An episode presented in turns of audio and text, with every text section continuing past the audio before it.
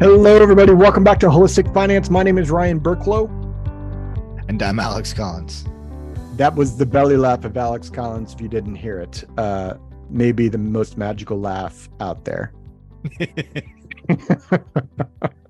so, welcome to the show. For those of you who are new, this is a podcast for naturopathic doctors to help you talk, speak, and learn and take action on your finances.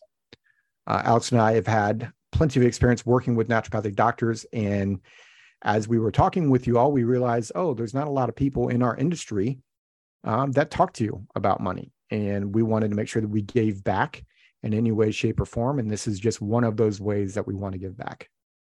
Yeah, this is a community that has helped uh, uh, support us quite a bit, uh, both personally and professionally. And we wanted to make sure that we were doing the same for you guys. So for today, you know, there's a lot of, you know, financial news out there. There's a lot of questions coming up around what's going on.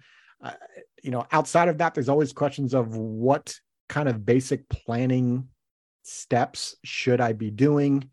And so for today, we're going to be talking about seven steps that you should take to create your own financial plan whether you're working with a professional or whether you're doing it on your own these seven steps are going to apply to to your situation and it's just a, a good way to get started and and uh, take action.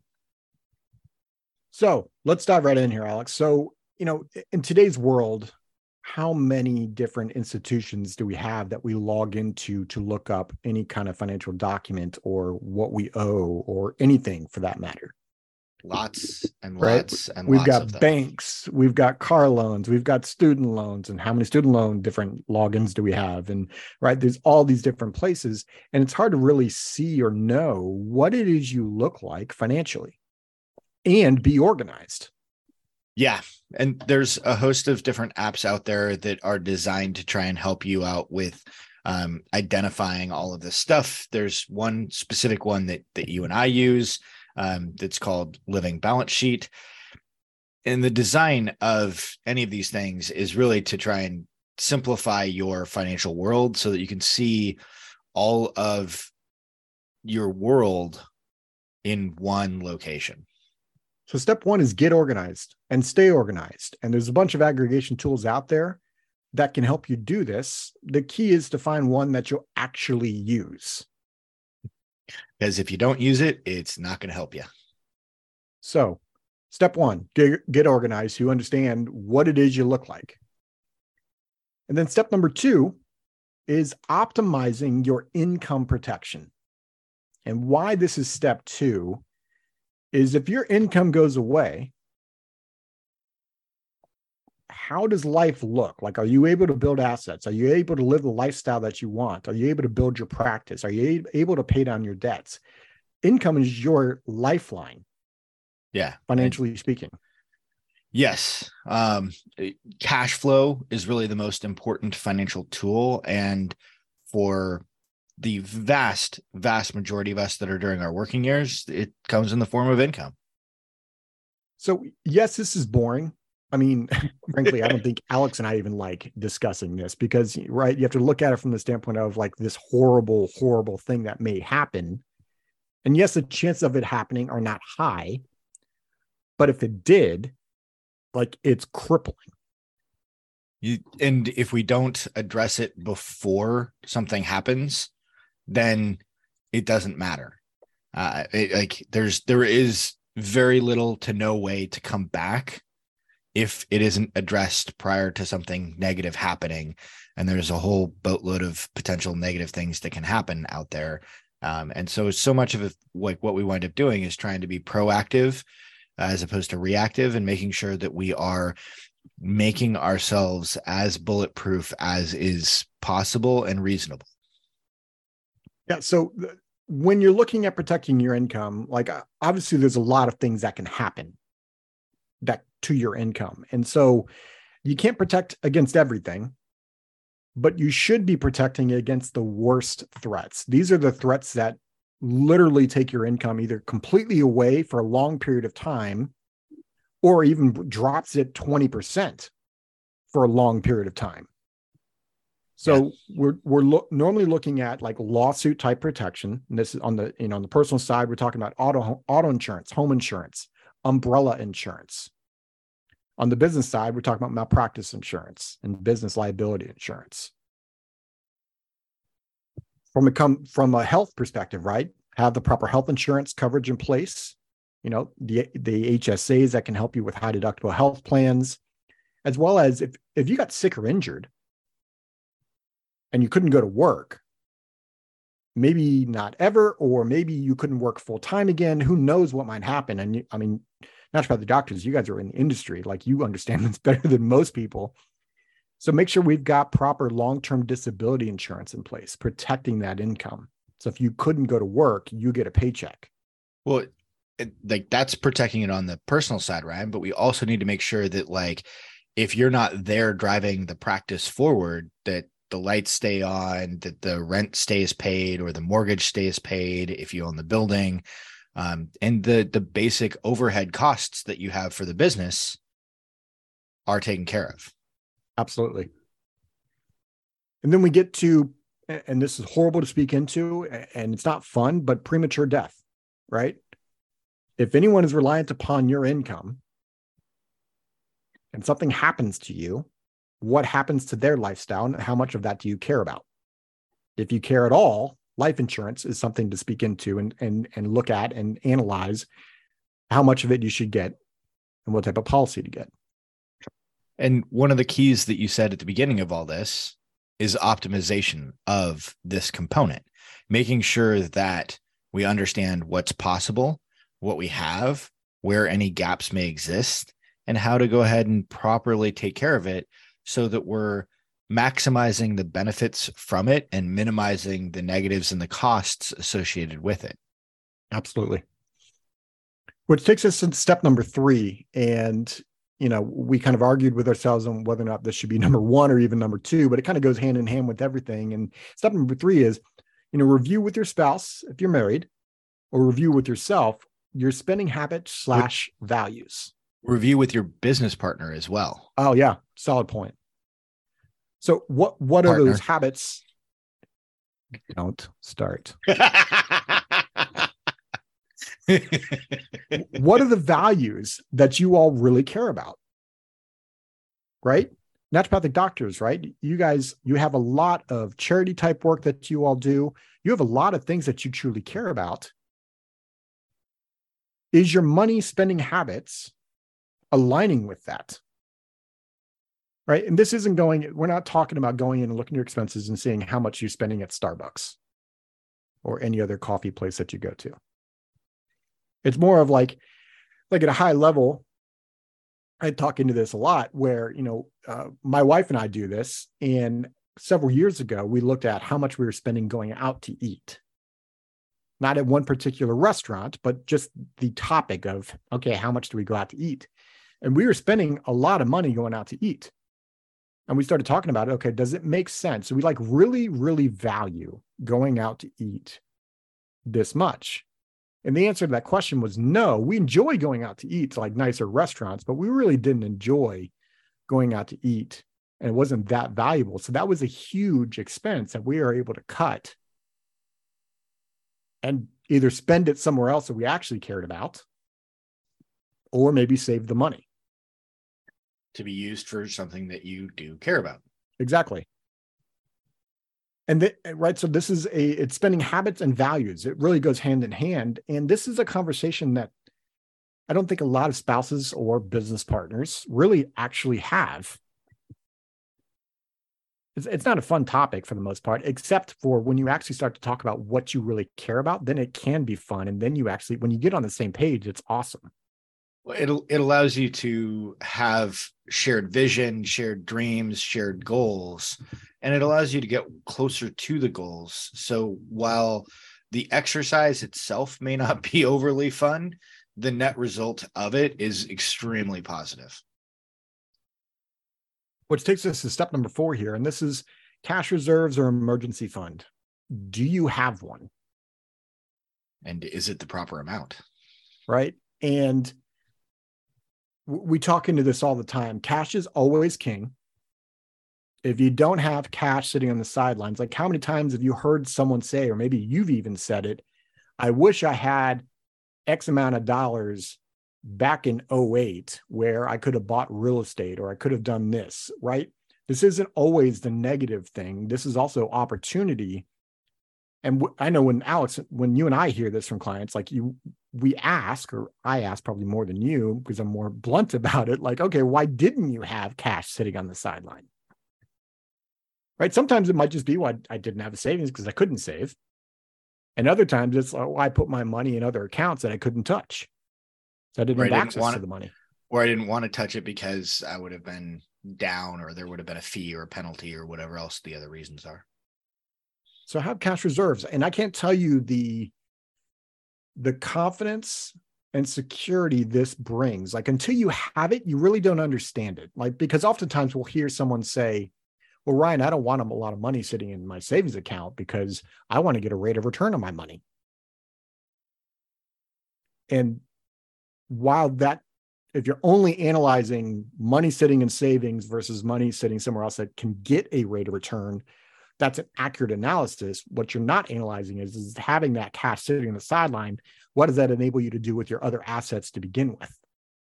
and oftentimes the existence of dollars sitting on the sidelines allow you to be more aggressive with your other investments it gives you the confidence and the surety that money's going to be there it, it, it winds up with uh, a dramatic effect on the rest of your financial world that is oftentimes challenging to quantify. We do what we can to try and help folks understand hey, the existence of this allows for you know something different to occur with our other assets whether it's the practice whether it's our investments whether it's buying real estate or whatever the other components are. And time and time again you and i hear folks like after a year or two of working with us they're like hey i, I don't i don't feel the tremendous weight on my shoulders anymore because of this. And they didn't understand how much stress it was putting on them, how much strain it was putting on them. And the only thing we did was a couple minor tweaks to their savings habits and where their dollars are going. And it's this tremendous weight that's lifted off of their shoulders. Yeah. And I mean, that's one of my favorite things when we do when we are working with our clients that's one of my favorite things when they tell us that. Like that makes me that's why i think i continue to push myself to to do what we do. Yeah. Which takes us to step number five right? So you you mentioned the stress like debt right? Student loan debt credit card debt uh, the debt right step number five is making sure that your high interest rate debt is paid off and making sure you don't go into, especially nowadays, well, just any day is high interest day, don't go into that debt, which, you know, if you go back to the savings and the cash reserves, that helps make sure you don't have to go into debt. And if you have high interest rate debt, formulate a plan to make sure that that debt is pay, taken care of. Just the plan in and of itself relieves a bunch of stress. And then when that debt is gone, then the monkey's off your back. Yeah, absolutely. And then step number six, continue to invest, continue to do what you've been doing. It might be putting money back in your practice, like whatever the plan was, continue to do it. Don't don't deviate because you read something in the news about a recession where like if you've done steps 1 through 4, 1 through 5, step six should be able to you should be able to stay there. And i think too often people are like well i'm hearing a bunch of stuff over there so i think i'm not going to do that this year. And at that point we've added an entire new variable that multiplies all of the other variables that we have to deal with and that is market timing and you know whether we choose to not invest in the stock market because uh, last year was a down year in the stock market and the bond market and the real estate market or whether we choose to like do something different with our practice, whether it's not hiring an associate or not hiring a new employee or whatever the case may be. Um, now, we're not saying blindly do whatever you are going to do, like continue to monitor and like make adjustments. But what we don't want to do is we don't want to make wholesale changes in the absence of something major shifting on your side of things as opposed to on you know eh, that, that's occurring out there in the in the marketplace. But then takes us to step number seven. You should have someone in your life that you trust to talk about your finances with right? And this should be someone that you would consider an expert in the financial arena so that you can p- either pick their brain maybe even just have a conversation with them so you can maybe calm down right? This is someone that really understands how finances work so that you can leverage them. And ultimately gets to know your situation. Yeah. Because if somebody's dispensing advice without understanding your specific circumstances, they can give you generalities and and whatnot, but at the same time, they can't speak into your situation without knowing your situation. Yeah. so, so maybe, when I say someone you trust, someone you trust enough to talk about how you look financially today. Whether it's friend, family, business partner, CPA, attorney, financial planner, whomever that person is for you, sit down and have the meaningful conversations and figure it out. And if you don't have somebody, figure out how to build that trusted relationship with someone who is an expert in this arena. So those are the seven steps that we feel will keep. Well, I mean, frankly, I think it's just going to give everyone confidence. I think it gives you. Uh, I hate the cliche of peace of mind, but less stress. And like, and I think the stress really goes away when you actually have some sort of plan in place. And when you're going through blindly and you're kind of like sticking your head in the ground like an ostrich, it the stress is just compounding, and you've just gotten used to it. Yeah, um, I mean, it might be the equivalent of like running through a, a dark room or like blinded in some manner. And if you're running, the chances are you may hit something. Hopefully you don't, but by having somebody there as a guide to be able to help makes a world of difference. Which takes us to the question of the day, Alex. Our question today is what steps are you taking financially this year? So head over to holistic-finance.com and there's a spot for you to answer that question today. If any questions bubbled up from today or you have an idea for us, that's also a great spot for you to reach out to us. If this episode caught your attention and gave you some action items, I'm guessing you might have some other people in your life that might also want to hear this episode. So share the episode. And the whole reason we started this podcast is to help naturopathic doctors. So I hope that we're bringing value so that you will share our stuff with other NDs so that they can help build their practice and financially stable and help their clients and patients as best as they possibly can. And if not, let us know what would bring some value to you so we can go ahead and make sure we address that. Uh, we're here to help and we're here to be a resource for you guys. So, that being said, we hope this episode was valuable. And as always, Mr. Collins, make it a great day. This podcast is for informational purposes only and is not to be construed as tax, legal, or investment advice. Although the information has been gathered from sources believed to be reliable, please note that individual situations can vary. Therefore, the information should be relied upon only when coordinated with individual professional advice. Guest speakers and their firms are not affiliated with or endorsed by Park Avenue Securities Guardian or quantified financial partners, and opinions stated are their own.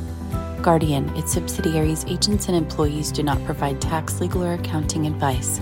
Consult your tax, legal, or accounting professional regarding your individual situation. All investments and investment strategies contain risk and may lose value. This material is intended for general public use. By providing this content, Park Avenue Securities LLC is not undertaking to provide investment advice or a recommendation for any specific individual or situation or to otherwise act in a fiduciary capacity, please contact a representative for guidance and information that is specific to your individual situation. Ryan and Alex are registered representatives and financial advisors of Park Avenue Securities LLC, OSJ 200 Market Street, Suite 1850, Portland, Oregon 97201. Phone number 503 221 1226. Securities products and advisory services offered through Park Avenue Securities member FINRA SIPC. Financial representatives of the Guardian Life Insurance Company of America, Guardian, New York, New York. Park Avenue Securities is a wholly owned subsidiary of Guardian. Quantified Financial Partners is not an affiliate or subsidiary of Park Avenue Securities or Guardian. Ryan Burklo, AR Insurance License Number 153-19412. CA Insurance License Number 0K24924. Alexander Collins, AR Insurance License Number 7264699. CA Insurance License Number 0H24806. Pinpoint number 2023 149118. Expiration January 2025.